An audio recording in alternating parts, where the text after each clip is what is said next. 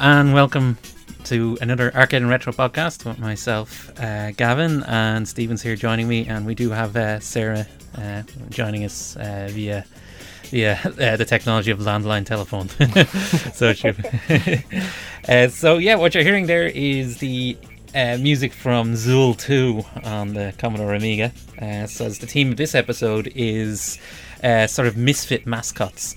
So, sort of the sort of also ran uh, video game mas- mascots that have sort of been forgotten to history or just almost made it big but didn't quite stick around or sort of been forgotten about.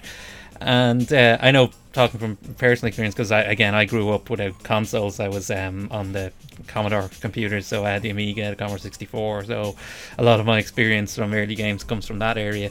But yeah, Zool was a big one for for us Amiga people. uh, I mean, uh, it was basically pitched as almost like um, the Amiga's answer to uh, Sonic the Hedgehog and Mario. It was like supposed to be our the Amiga's sort of console mascot. Uh, it was very definitely um, Gremlin Graphics console ma- mascot because essentially Zool was described as a ninja who was also a gremlin and also from the Nth dimension. um, so yeah, they were yeah, was, they were thinking very hard about branding it. Um, it was even like bundled with the Amiga 1200 at launch. Uh, but oddly, it wasn't the uh, AGA version with the enhanced colors. That didn't come out for another while afterwards. So you got the standard version, Amiga 500 version, with the uh, with the 1200. Um, yeah, it was designed by George Allen, uh, who had made the Switchblade 2 game, which I think I showed you recently when we were uh, at a meetup. Uh, that's the one we were playing on the CD32. It's like, it's all like Oh, comic book yeah, yeah. flicking art, and it's like really anime styled. It's a really good little game, but uh, again, yeah, I don't know. I can't remember the name of the character, so I don't know if he's a misfit mascot. um, and I don't think I ever played Switchblade One, but uh, yeah, so he made that, and uh, the music is by uh, Patrick Phelan. I may play a little bit more because that's Zool Two music is probably not as good as the Zool One music. Uh, so let's play some of the. Um, oh yeah, this is uh, Rockin' Zool uh, from the original Zool game.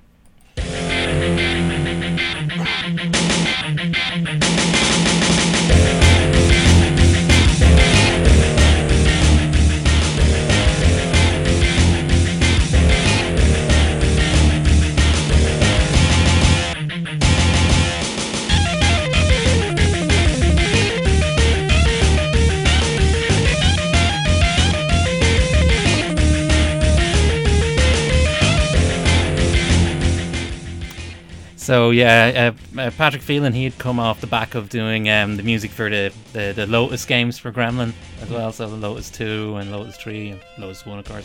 But yeah, the music, and particularly I think Lotus Two had amazing music in it. Um, Yeah. uh, probably some of the best music of, on the Amiga uh, was in Lotus 2. Uh, again, yeah, his resume is amazing. If you look through the list of stuff he's worked on, it's huge. uh, yeah, so yeah, basically Zool. Um, I think it's a, it's a little unfair because I think when you look, people tend to do like let's plays of it on YouTube and stuff. They tend to play the console versions, which actually weren't a patch on the Amiga version. The Yeah, Amiga version actually was quite good. My Um, my experience of it was um, I played played Zool one and two at my friend's house on the Amiga first, and I really liked them. And then one Christmas they were doing these. I think El- Electronics Ar- Arts were doing these like two packs. You get like two games on one cartridge for the Mega Drive, and it had Zool and uh, James Pond Three, who'd be another Misfit mascot really. And like that was a pretty good bargain. It was like for half the price of you get two games for half the price of a normal game. Mhm. And I was like, oh Zool, I remember that being great on the Amiga, and I got it and I was like, oh, I don't.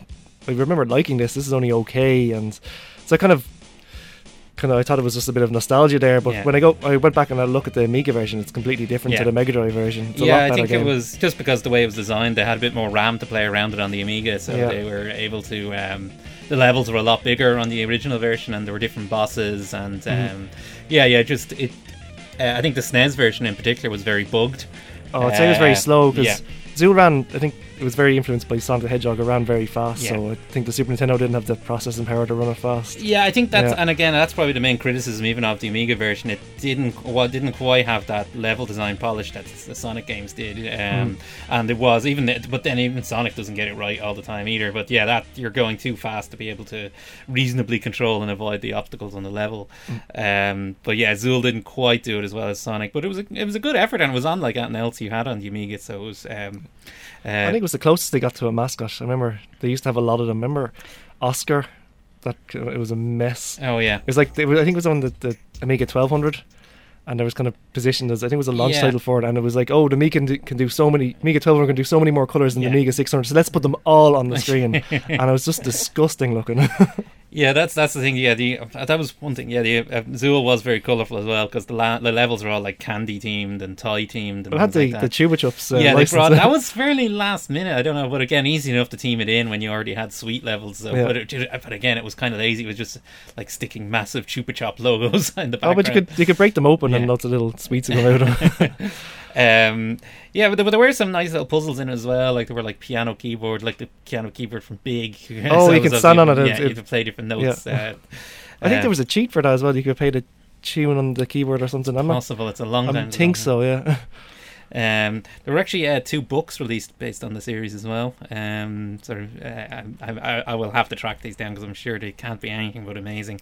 Um, one was called Cool Zool, and the other call, was called Zool Rules. uh, uh, so we'll have to track those down. Maybe Mm. do a reading or two on them. Um, Dramatic readings. um, yeah, then you had so that was 1991, um, and yeah, again, we, Amiga owners were kind of betrayed because they were like, "Oh yes, this is for the Amiga. This is bundled. It comes with the Amiga 1200 if you buy it." And uh, but then yeah, then it was ported to pretty much every console imaginable under the sun, even things like the Master System, and uh, it it basically everything like it went full Rise of the Robots in its uh, spectrum. And yeah, again, the the console versions are all uh, a bit lacking, so everyone sort of disregarded Zool as a, a bad game when it actually wasn't that bad. Um, then when Zool 2 rolled around, that didn't get quite a as a release. It was released on the Amiga systems, including the CD32. Uh, I think there was a DOS version, but then there was also apparently a Atari Jaguar version, which is supposed to be quite good. Supposed to be the best version of it. Mm, Good Atari Jaguar game. Uh, and yeah, interesting enough, Zool 2. Uh, I think it was pretty much more the same. I think it was still pretty good, though. Um, I enjoyed Yeah, it when I yeah. played on the Amiga. Yeah, but I only played a little bit of it. But And one thing that was cool about it, you had um, two. You could choose your character in this one. You could play as Zooz, as sort of a female ninja gremlin from Mm. the nth dimension, uh, which like modern games need to take note of. You can just you can pick whichever fe- female character you want, and she was just as good. She wasn't like Amy and a character like Amy, where oh, she, Amy was Rose. great. But yeah, she was always just chasing after Sonic, and uh, yeah, I thought that was funny, though. Yeah, yeah, yeah, I know, I know, but yeah, if you but if you want to Mm. play as a character that's just as good as the Yeah, main character, she's not, not that great for that type of thing. Uh, and yeah, she had like an electro whip type thing. Um, But what was interesting, um, they were slightly different, the two of them, so they could break different parts of scenery. Um, Oh, there's different so- routes through so levels, yeah, yeah, depending on which character you choose, you'd take a slightly different ro- uh, route through the level. And then there was also a dog called Zon.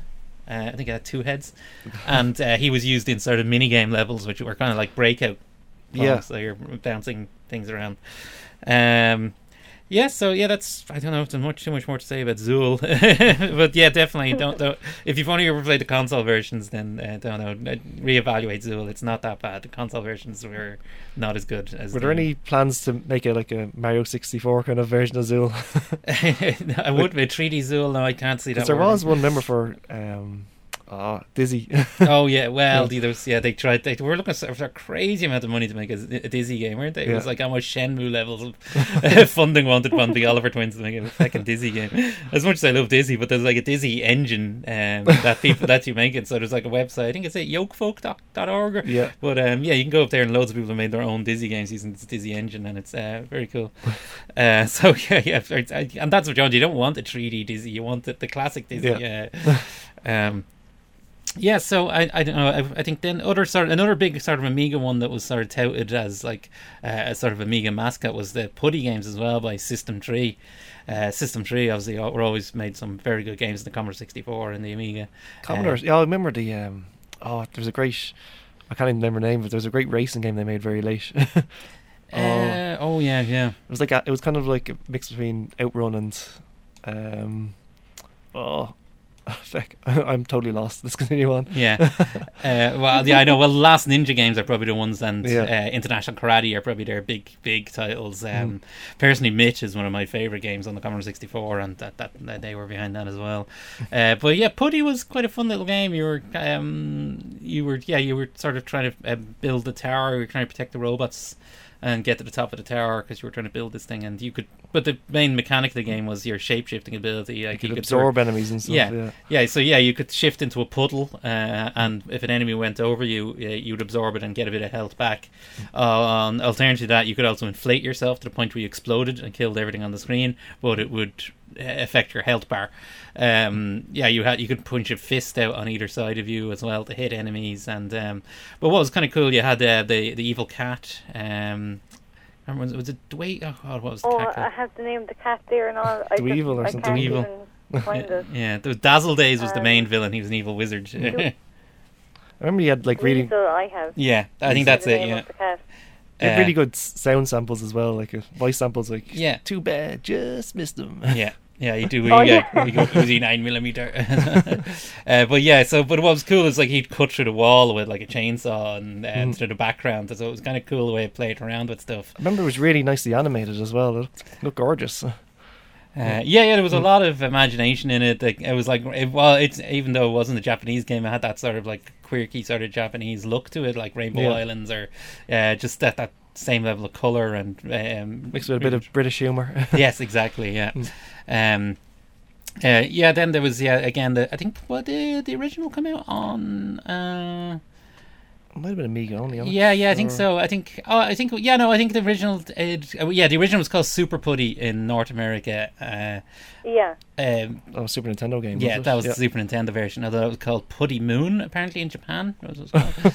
Uh, Sailor Moon. so I think the they had to be very careful with licensing that they didn't. I remember because Silly Putty was uh, they didn't, Oh, in America yeah. was a big brand, so they couldn't uh, step on their toes. Mm. Um, yeah, I think, and then there was a CD32 version which was called Super Putty as well, and unfortunately, yeah, it didn't use the CD32's extra buttons, so you were still looking at things like up to jump, and Mm. so just frustrating. Yeah, it was kind of annoying how lazy a lot of ports were to the CD32.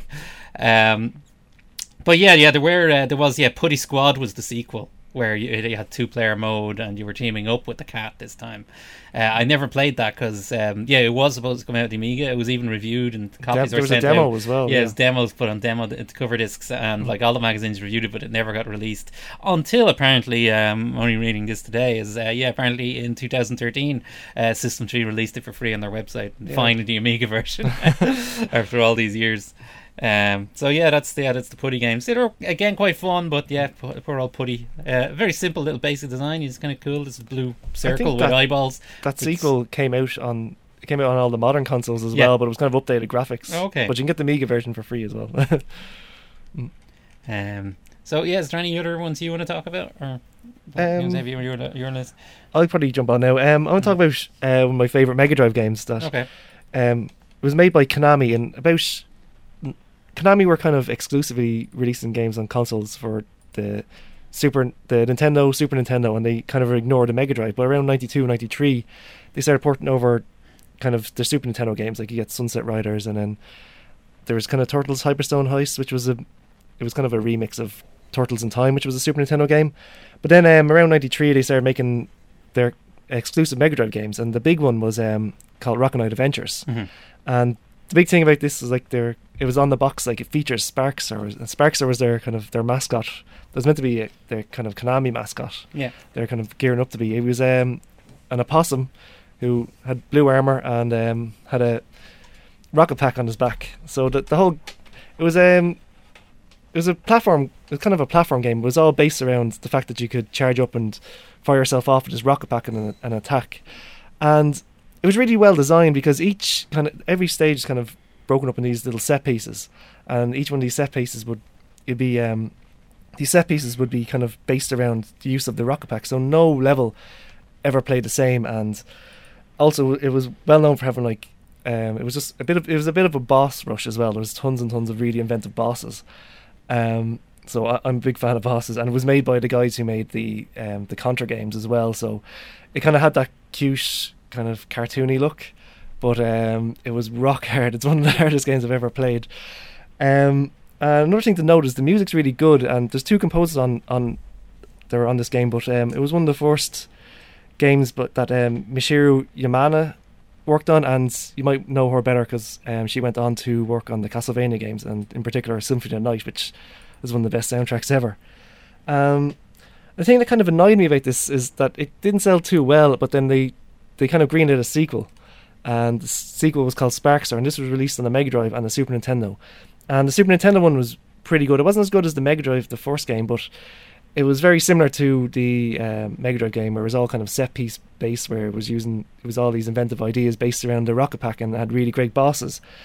The Mega Drive Sparkster game was kind of oh, it was a bit it it, it wasn't and it wasn't set piece design anymore. It was all these big open levels where you were just kind of traversing them with your rocket pack, and there was different routes through them, and it was a bit more open, and it wasn't as tightly structured as the first one. And it was just uh, it was probably the most disappointing game I've ever played in my life. It wasn't bad, but it just couldn't live up to the the first game. And then these games they kind of came late in the, the Mega Drive Super Nintendo's lifespan. They never sold that well, and it kind of died out from then. He, he's had a few cameos. He was in um, the in Snatcher. There's kind of a strip club scene. Yeah. He's in the he's in the crowd in the strip club with a few other Konami characters, and he was in the DS track and field game. And then the last time we saw him was uh, if you managed to beat Contra Shattered Soldier Yeah. with like a perfect score. Then he, there's a little video at the end where there was kind of his shadow was flying around, where it, it was implied because the same guys that made Shattered Soldier made Rocket Knight. So, um, and then eventually,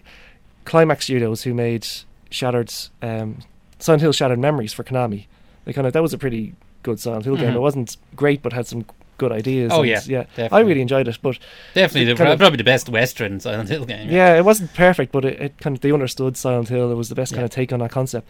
So they kind of had a lot of good, um, I don't know, kind of.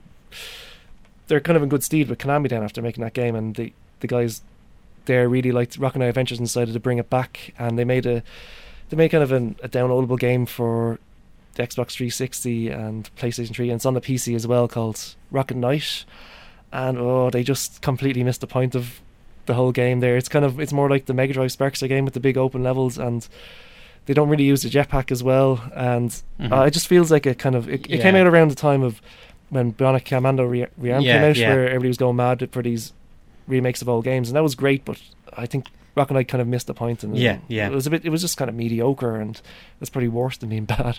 But definitely, I'm looking at the, the cover of the uh, Mega Drive Oh, it's box gorgeous! here. I love it. But the, uh, it's it was he was definitely been built up Yeah. as a, a Featuring character. Sparkster. That's a, yeah, it's Rocket Knight Adventures, and then there's a little badge saying featuring Sparkster TM. I, I remember Uh, when I, I bought the game, I just thought he was the coolest character ever. Was like- he, he was my Sonic. Um, but uh, yeah, now I don't know when if, if we're looking to even get uh, Metal Gear games or Oh, God, or yeah. Hill games going forward with Konami. So Oh. I think any more Rocket Knight games is definitely Yeah, off the- off the slim to none uh, chances. So yeah, Konami are not Yeah. quite what they used to be anymore. yeah, well, if you're if you're interested in a good Mega Drive game, you haven't played this. It's probably my second favorite Mega Drive game, just behind Gunstar Heroes. It's really good. Okay, oh, and we'll play a little bit of the music from it. This is from the uh, Stage One, Act One.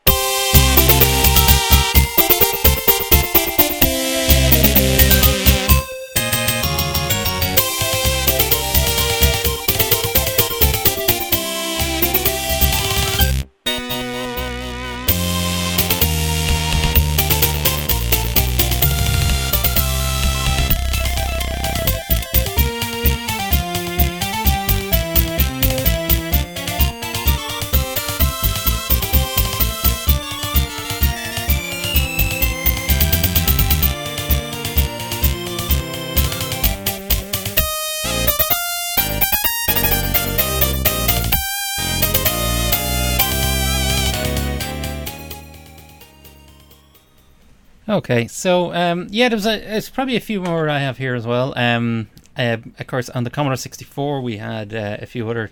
It had a few things as well.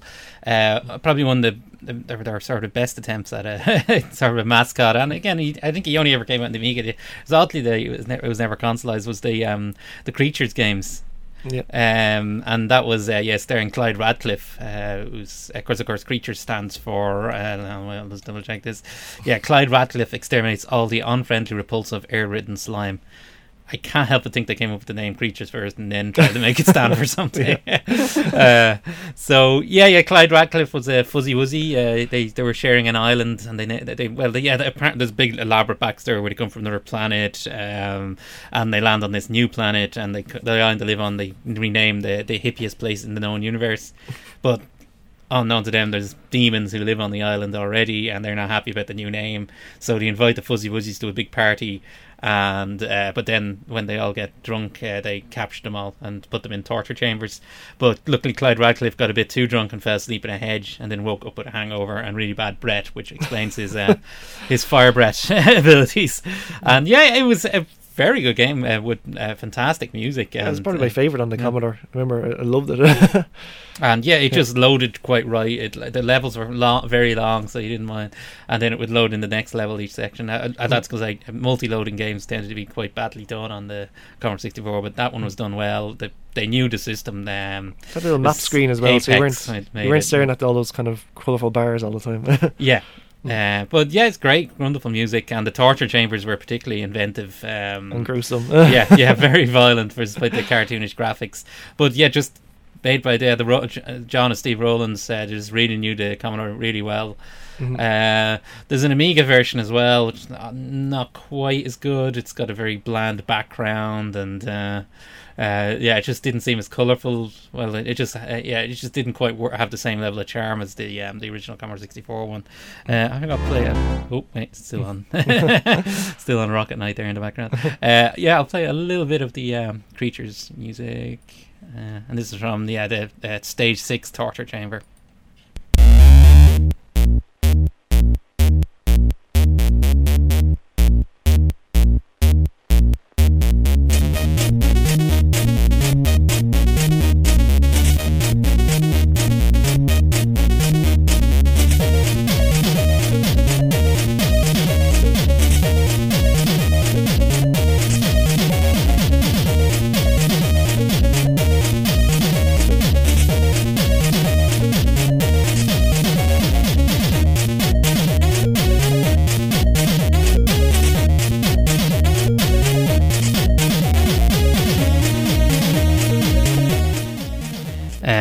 Of course, yeah, the Rowlands also made um, uh, Mayhem in Monsterland. oh yeah. Again, very li- uh, late in the lifespan of the Commodore 64, but again, a very console type platform game Yeah. on, on, on the. It Uh, looked gorgeous as well. I remember I I remember it came out so late. Like uh, I had a Commodore 64 very late, but I remember I didn't get to play it because it came out to Christmas. I got the Mega Drive, so I was really looking forward to it. And then I got the Mega Drive, and I was just all about Sonic. Then one thing I do find is amazing is of all the Commodore 64 platforming stars, the great Giana sisters, who was effectively banned Yeah. and removed from shop shelves, is the one that's still going strong it, of all of them because uh, you have they're still making they've made two games, haven't they? And yeah, there's one on the extra DS levels and, and, no, there's there's one on the DS, and then they made the the Twisted one, Twisted Planet, Twisted, yeah. and there's another version of that as well. yeah, there's a sequel to it as well, and so yeah, the Giana sisters are going strong, and yeah, I played the the, the Twisted Dreams or whatever it's called. the- it's not bad. the first one, uh, the PC one, um, and yeah, it's pretty good. Yeah, because you can swap when you swap between the sisters, it also sort of deforms the level. The level changes as well. Yeah,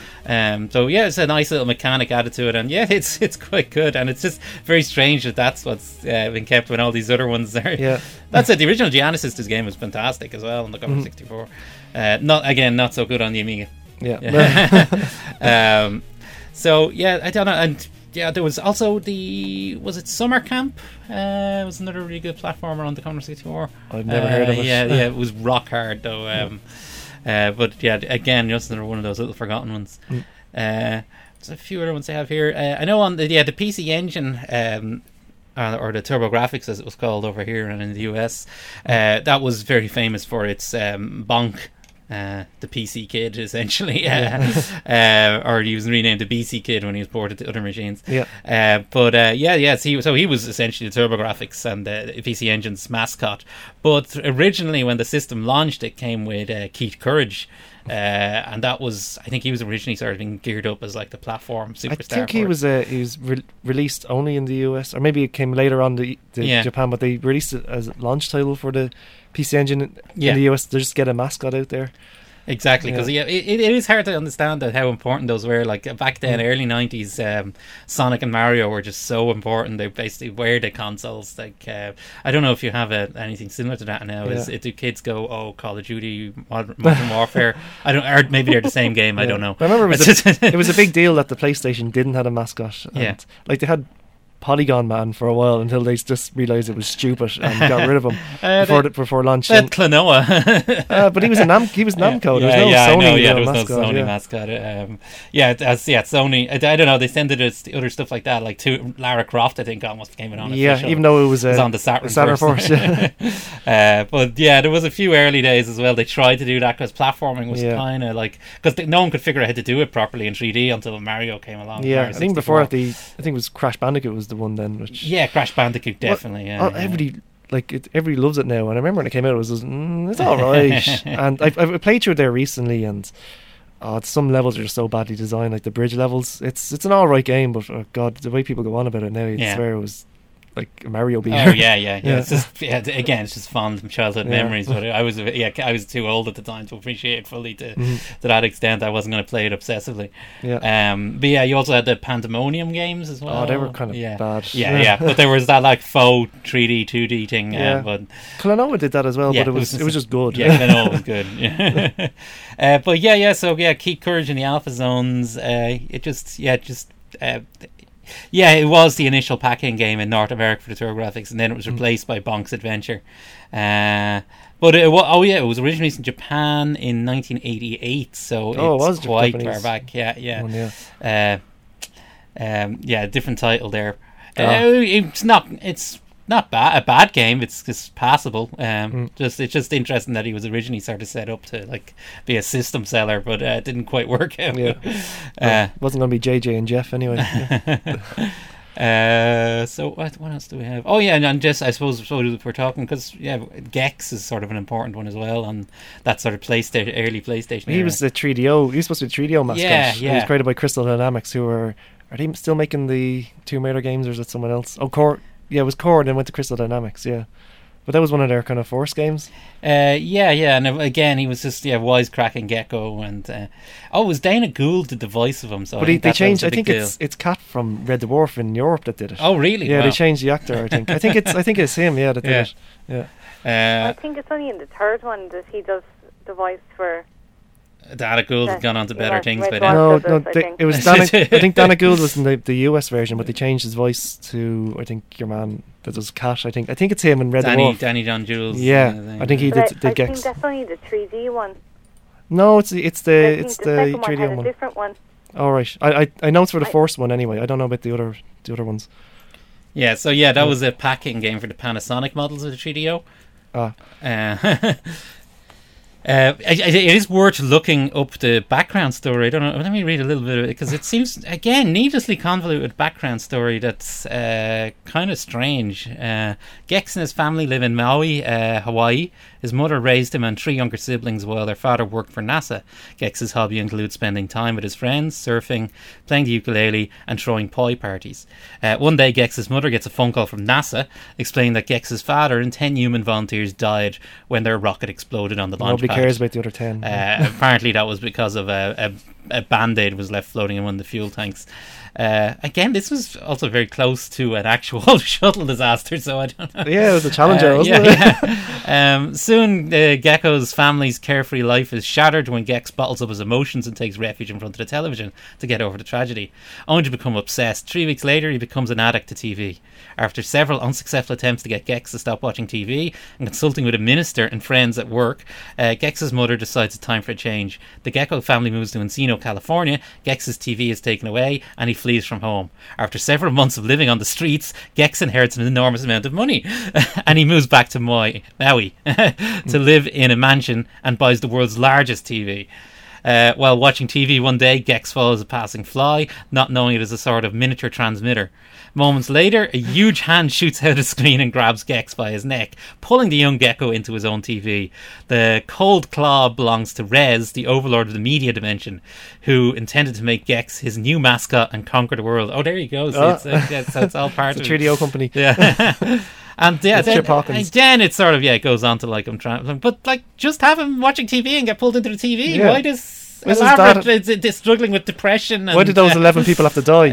yeah, yeah. it's just so bizarre. It's like Mm. it was like someone was wrote asked to write a backstory, like, and they spent some time on it for no reason. then just like you just get sucked up at the TV. That's Yeah. all you need. um, I, I kind of like the first big I didn't play the, the later ones, um, but it, it was kind of cool. It did actually use his kind of gecko abilities where he could climb walls and he can kind of climb up the backgrounds. Where it was kind of like the way Mario would climb up the fences in the, the castle stages in Super Mario World. Um, it was pretty. It was good fun. It- yeah, and you used uh, yeah the original 3D air- 3DO version because it had internal memory. Mm. Yeah, you had to use uh, VHS tapes hidden in each level to uh, save the game. That doesn't date it one bit. uh, so yeah, I never played the sequels. There was a Gex two and then Yeah. Gex three entered a Gecko. The three Again, one. it's another one of those games that's oddly fondly remembered in a sort of um, yeah, and the same with Croc as well. They were. In, I think they're all kind of vying for that kind of Yeah. mascot position on the PlayStation, and it kind of And then yeah, Crash yeah, Bandicoot yeah, yeah. Sort of like yeah, it's oddly yeah. I see Yeah. people talk about Gex in the same way they talk about uh, Banjo Kazooie and uh, Crash Bandicoot. It's that Yeah. that same sort of. Uh, and when you actually Force- go back, they're the first not- Banjo Kazooie's good. Yeah. Banjo Tooie not so much. yeah. Uh, oh yeah, another one then is Puggsy. Ah, yeah. Uh, an interesting one as well, Mm. because he was originally a, uh, a character from an Amiga demo scene um, called Pugs in Space Mm. uh, by a demo group called Dionysus. Um, and uh, yeah, I think yeah, they, basically they were they were working on a, a full game then, and the rights were bought out by Psygnosis, and then uh, Traveller's Tales, who are still going strong. The Uh, Lego games. Yeah, yeah. Uh, they finally found their niche, but yeah, they developed it. It wasn't a, a bad little game. Actually, I really enjoyed it had a really nice atmosphere to Yeah. it. Uh, Puggsy himself is a bizarre looking character, though. He, I don't know. He looks like a tap or something, or an orange cap. It's- Orange it's- drip. yeah, uh, orange. T- but he's got like the. It Yeah. looks like the top of a tap as well. His Yeah. head. Uh, They kind of wobbled about as well. Um, it was it was a weird game because it was all based on physics. yeah. Um, and just like before Havok physics and all this, and I remember like you could hold, you could pick up objects and bring them around and slot them into places. But there's other things like you'd have to bounce objects off each other and then jump on them while they're bouncing to get up to higher platforms. Or even when you're holding an object, you can use it to l- catch onto the an edge of something and then bounce yourself up. And I remember there was some really like some really clever designed or um, kind of hidden levels in it. I remember I don't even know if the level exists because we are reading in the um, the instruction manual and it was like, oh, look for these secret levels. There's one called Vector Graphics, and we were like, oh, it's probably all like wireframes or something. So me and my friends spent like weeks looking for it, and we never found it. And I've looked up walkthroughs online, and I've never seen this level called Vector Graphics, even though it's in the manual. Yeah. uh, yeah, but yeah, definitely ahead of its time. The physics stuff, yeah. Yeah. Um, I mean, it's it's weird how games didn't really cop onto the whole physics thing until like pretty much almost half well, two. Pu- and- Pugs is kind of a bit awkward as yeah, well. yeah, yeah. uh, it's kind of it's more like you're. It feels like you're breaking the game rather than solving puzzles. Yeah. you're using the physics kind of weird I- idiosyncrasies. I do remember it being like because it was also the demo that was on the Amiga. Uh, was uh, yeah, it was the. It's like you're in a lighthouse moving the candle around. Oh, thinking that yeah. up. But that was like featured in uh, an episode of Games Master. Oh. Uh, it was like a challenge level they did on, Games Yeah. Master, and it did make it look really cool. And uh, I know there's there's later releases of on the CD32 and Mega CD, and they had extra levels as yeah, well. I don't know if it was CD32. It definitely was Mega CD anyway. It came out on that. Um, yeah, it was yeah Mega Drive, Genesis, uh, Amiga, and Sega CD. Yeah. Oh. Uh, so yeah, um, I don't know. Did we come up with any other ones? Oh, I want to talk about one that nobody remembers, and okay. um, it was kind of Sega during their kind of the '90s obnoxious um, kind of advertising with the, the whole like the Sega shout and all that Yeah. advertising. They came up with this really '90s game called Green Dog. Okay. Um, I don't know, Green Day around in '92. But basically, Green Dog is this. Is, is the subtitle is the beach surfer dude, and Green Dog was this kind of laid back surfer dude who ran around in these kind of red shorts and a big floppy yellow hair. It's kind of like a real SoCal um, surfer dude. I think his weapon was a frisbee as well, and he's kind of it was kind of the standard platform game where you walked around these Pacific islands, and I. I, there was a big push by Sega to to really kind of push this game as like the next big thing after Yeah. Sonic because I think it came before Sonic Two and they needed something in there, but uh, I the game just wasn't very good it, because of, he was so laid back. They kind of made him really slow, so it was just horrible just to even move him around. um, Yeah, he just got completely forgotten about. He hasn't even appeared in as in cameos in any Sega games since. Yeah, yeah, because basically once they hit on Yeah, on Sonic, they said, "Okay, Have you- Alex the Kidd, Kid Chameleon, Yeah. Green Dog, you had your chance." Wait. have you seen Have you seen pictures of it? Like it, it might. Yeah, I'm looking at a picture yeah, now. he- The he, he artwork wasn't. is horrific. He was in a lot of um the adverts around 92 and 93. Oddly, the artwork reminds me of the Sonic Adventure artwork. You know, the way Sonic was, uh, Mhm. it, they kind of made him sort of got more gangly in that logo uh, when Sonic Adventure first came out. It reminds me of kind of Comix Zone. I think it was the same team that made Comix Zone the Mega Yeah. Drive. Where that, but that was an awful lot nicer looking game. it was also an awful lot later. Um, yeah. Oh, yeah. Then yeah. I, yeah. Just because yeah, yesterday I managed to pick up a um, a, a Neo Geo MVS system, so I was playing through it, and yeah, I remembered one game that I hadn't played. in- I played years ago, uh, probably in the arcade, and uh, it's called Blues Journey. Mhm. And again, an interesting little character, but again, probably kind of forgotten. Uh, it was based on it in Japan. It was known as Ragai, and there's still a lot of that in the game. Like you must say Ragai, and I'm like, who's Ragai and who's Blue? It's all a bit unclear because it's badly translated. yeah, all Um, SNK games are. But really beautiful, colourful graphics and re- kind of really nice, solid gameplay. Now that said, I got stuck on the first boss in it. I don't know how. No, it's an be- arcade game. yeah, but it's like really difficult. You need to be timing your Mm. movement perfectly because you're dead in one hit. And um, so yeah, no, I will give it a try again. Uh, uh, SNK actually did have a few kind of attempts at making a Neo Geo kind of. I remember there was like Cyberlip was kind of a bad Contra clone, and Mhm. then um, uh, Magician Magician Lord as well. That was I think it was a launch title. Oh, yeah, Magician Lord, something. yeah, and I think it was the MVS kind of launch title as well. That was kind of pushed out there. There were there was actually a Ma- Magician Lord two being made for the Neo Geo Pocket, and recently a prototype was found. It's supposed to be really cool, kind of Metroidvania. It's a pity it never never got finished before that that console kind of went the way of the dodo. yeah. Mm. Uh, oh yeah, just another one then I just remembered because yeah, just yeah, what puts in your mind is the um, Chupa Chups product placement in uh, in uh, Zool is yeah the Lucozade product placement in Super Frog on the Amiga. uh, this was yeah Team 17's attempt at like a big sort of console mascot, um, and um, I remember yeah being quite a good game actually. Um, it was uh, a lot of fun, but probably hasn't aged well. I imagine it would be horrendous. yeah, it honestly. hasn't really hasn't. But it, he had a bit of a sonic element to him as well. Like he'd get fast as he ran, and his legs would do that rubber banding thing. Mhm. Uh, and yeah, he'd use uh, bottles of Lucozade. Now again, that's you can get that now. I think it's on Steam. Yeah, I think it's on PlayStation 3 as well. yeah, I think they have relo- removed the Lucozade branding Mm-hmm. because I don't Lucozade probably doesn't to be associated with Super Frog anymore. um, but yeah, just another one that's sort of little forgotten mascots. Sera, Sera, haven't you got one with um, on the Sega Saturn? Oh yeah, um, I I was like, I, I go in there one second, and then I was like, no, Sorry, going to talk. talking over you. Um, I just wanted to give him. A, I'm not sure really. Would Clockwork Knight be kind of mascotty, but He, kind of, he was a launch. He was a launch thinking, character yeah, for it could be. because there was no Sonic. They needed a launch character for the Sega Saturn. So for launch, they had Clockwork Knight. Well, it was for it? launch in North America in '95, and then Yeah. it came out here in July '95. So it's kind of It was probably a lunch nearly for 20 for years out now. yeah. But um, it was kind of that. Uh, I was trying to get in when you were talking about the kind of 2D, 3D. yeah. Mhm. It kind of has that side. I don't know anyone actually, other than myself, who's even played it. No, I played it because you made me to play get my dad to play it, and he hated it. I, I, the music, he said, Yeah. frightened him. It's not, it's nothing really kind of special or stands out, but it's a really solidly made game. When I played of it, when you, you made me have a go at it. It kind of uses because oh it's yeah, it's 3D. It uses these elements where stuff from the background would kind of come into the foreground. Uh, like you, you get a lot of bookcases falling over and stuff. But the, yeah, the sprites are like pre-rendered 2D. Yeah. It's like in Donkey Kong Country, Mhm. that type of thing. yeah. uh, it's a, Um, they got a second game out of it though, so I don't know. Was it even really that popular? It would have had to be somewhat popular to get a second one out of it, wouldn't it? uh, I don't think there was much to buy in the Saturn for the first year or so. I mean, yeah, yeah.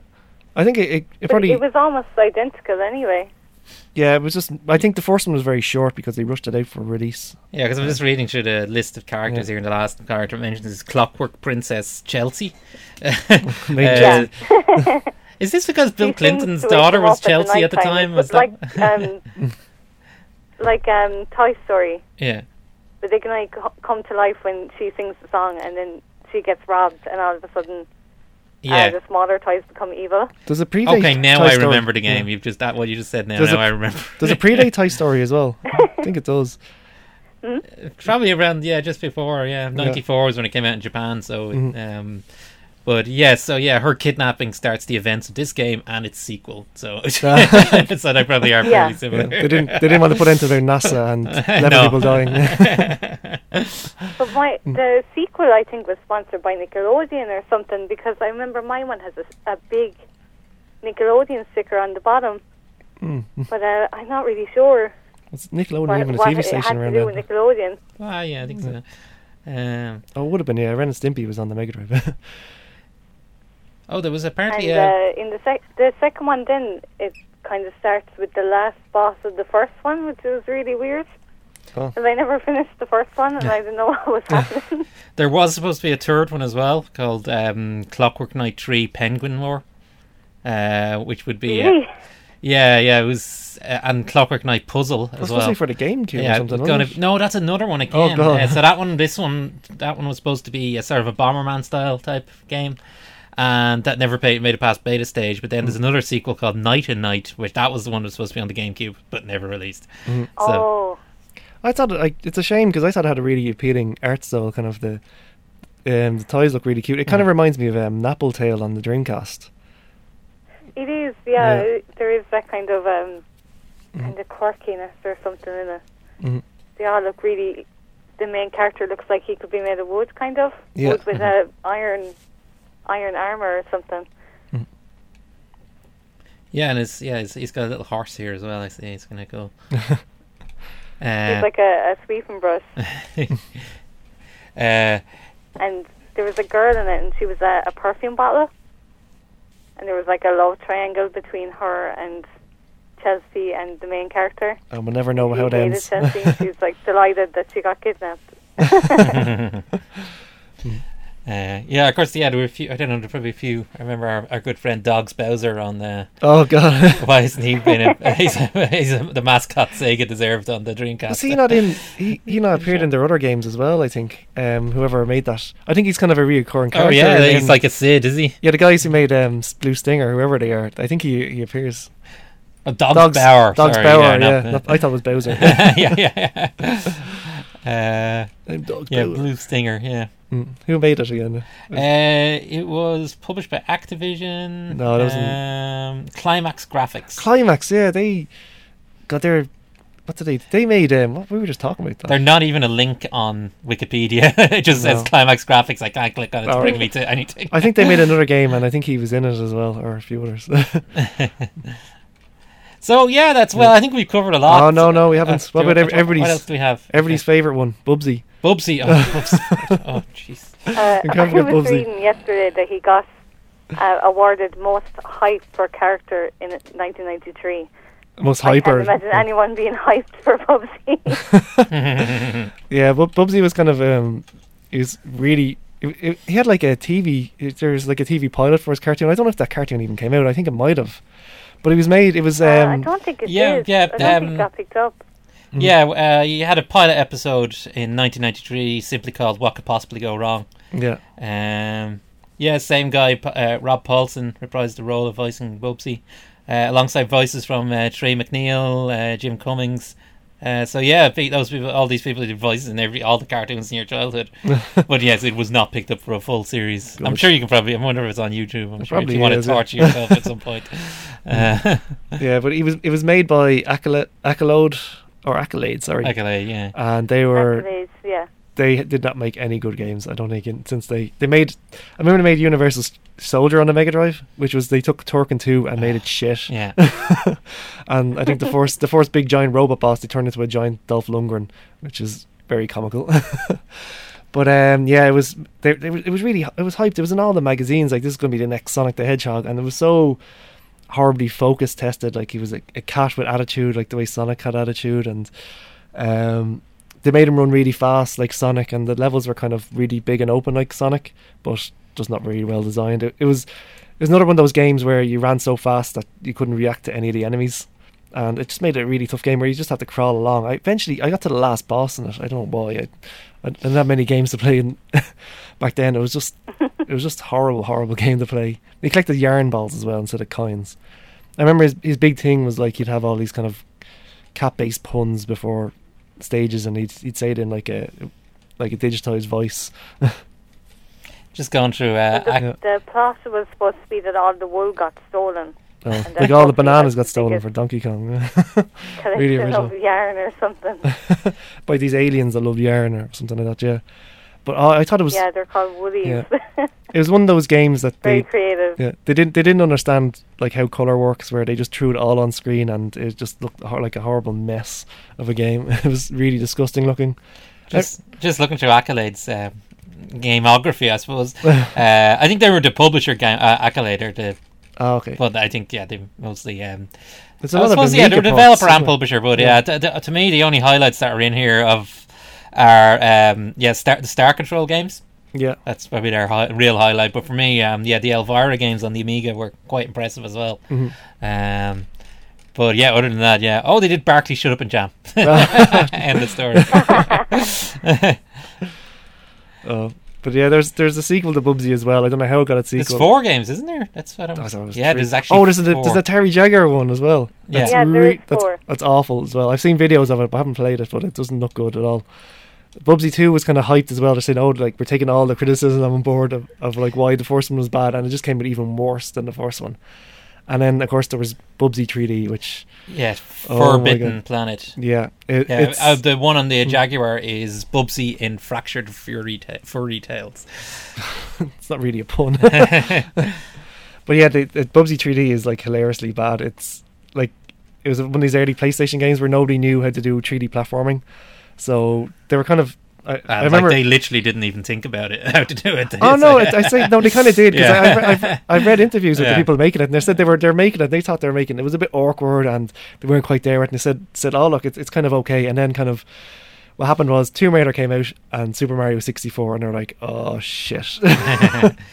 and yeah, their game is just yeah, because this is 1996 when Yeah, this came out. Yeah, like Tomb Raider was 96 and so Yeah. was Mario 64 in Japan and it's like all these like untextured polygons Yeah. and it's just disgusting looking and the controls are so awkward it's, it's flu- there's no fluid movement if you want to turn you kind of stand in place and kind of shimmy to the side it's uh it's it's just horrible that was the end of Bubsy then thank yeah. God. Games Radar included Bubsy in a list of the 13 most hateful video game mascot characters Mm. of the 90s.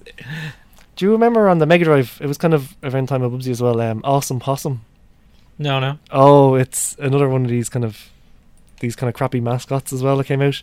But he was like a um, he was a possum and he kind of controlled a bit like Sonic, but really badly. But his big thing was like environmental. It was all about it. So you're going through toxic waste dumps or going through the, the African rain, rainforest where they're all cutting down trees. But his big thing was like he had a lot of speech as well. And it was just really just talking about how awesome he was all oh, the yeah. time. Oh, okay, yeah. It's yeah. like I'm awesome, I'm great, eh," and his really annoying voice is like, "Shut up, your game is shit." oh, yeah. And of course, yeah, there was a Chester Cheetah as well. Oh, the Cheetos character. Yeah, yeah, yeah. Oh, I Yeah, there's hated a a bit bit. of that. That was awful. And yeah, there, and yeah, I suppose yeah, there is Cool Spot, which was quite a good game. Cool. Yeah, it was Um, made by Dave Perry. yeah. Who it kind of the thing about Dave Perry games, I think they're all the problem is they're all the same. They Yeah. use the same game engine. Aladdin plays like Cool Spot plays like Yeah. Jungle Book, where it's and Jungle Book and Cool Spot are kind of the same. It's collect the items in a level and get to the exit, but they're pretty good. They're not. Uh, they're not amazing, but they're they're really they're quite playable and it's, it's good fun. And uh, it's, He's it's always had good animation as well.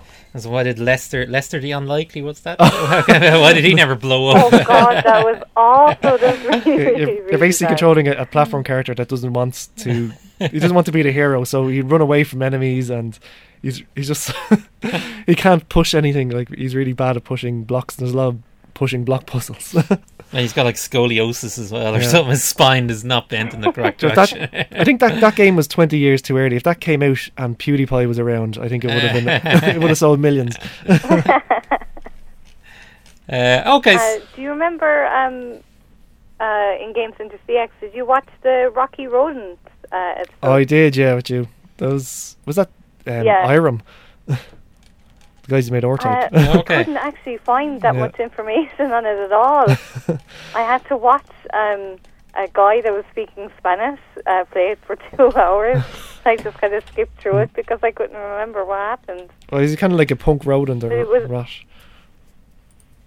Yeah, he said that um, this guy's daughter gets uh, kidnapped, and uh, his name is um, Balboa, and uh, he gives him he offers him an all-you-can-eat buffet if he gets her back, and that's that's all the story. that's That's all you need, people. Not But not it is the- NASA accidents. Uh, also, But oh I yeah, thought the hairstyle thing was really cool. oh, he, his hair changes and he can gets different abilities. Yeah, I remember that. Yeah, he had like a spiky hair that went into the platforms, and he kind of jumped around, or he had a mohawk that you could make platforms out of. Mhm. Then he had the ponytail, and he had uh, it was like a whip. Yeah. He had like a corkscrew that make, made him jump higher, and then he has like a nest that hatched like a little helper, which I don't remember at all. I don't think Arino used it once. um, another one I just remembered is uh, Alfred Chicken. Oh yeah. Again, just one that Oh, was yeah, really played a bit of bumped up. There was Chicken. huge marketing behind him at the time as well. It was on. Amiga as well. Uh, Yeah. yeah, yeah, it was Amiga, Nintendo. Basically, came out for everything. Um, I really, I remember liking the mu- the Amiga music in that game. yeah, it, yeah. Again, for some reason, I always thought it was okay on the Amiga, not terrible, but it, yeah, it definitely didn't live up to the the hype that they were pushing it for. Uh, uh, but yeah, such he was again kind of a useless character. He didn't control very well, and uh, but yeah, just again a very forgotten little character, but but one that had a huge amount of was build up to it, uh, but just didn't.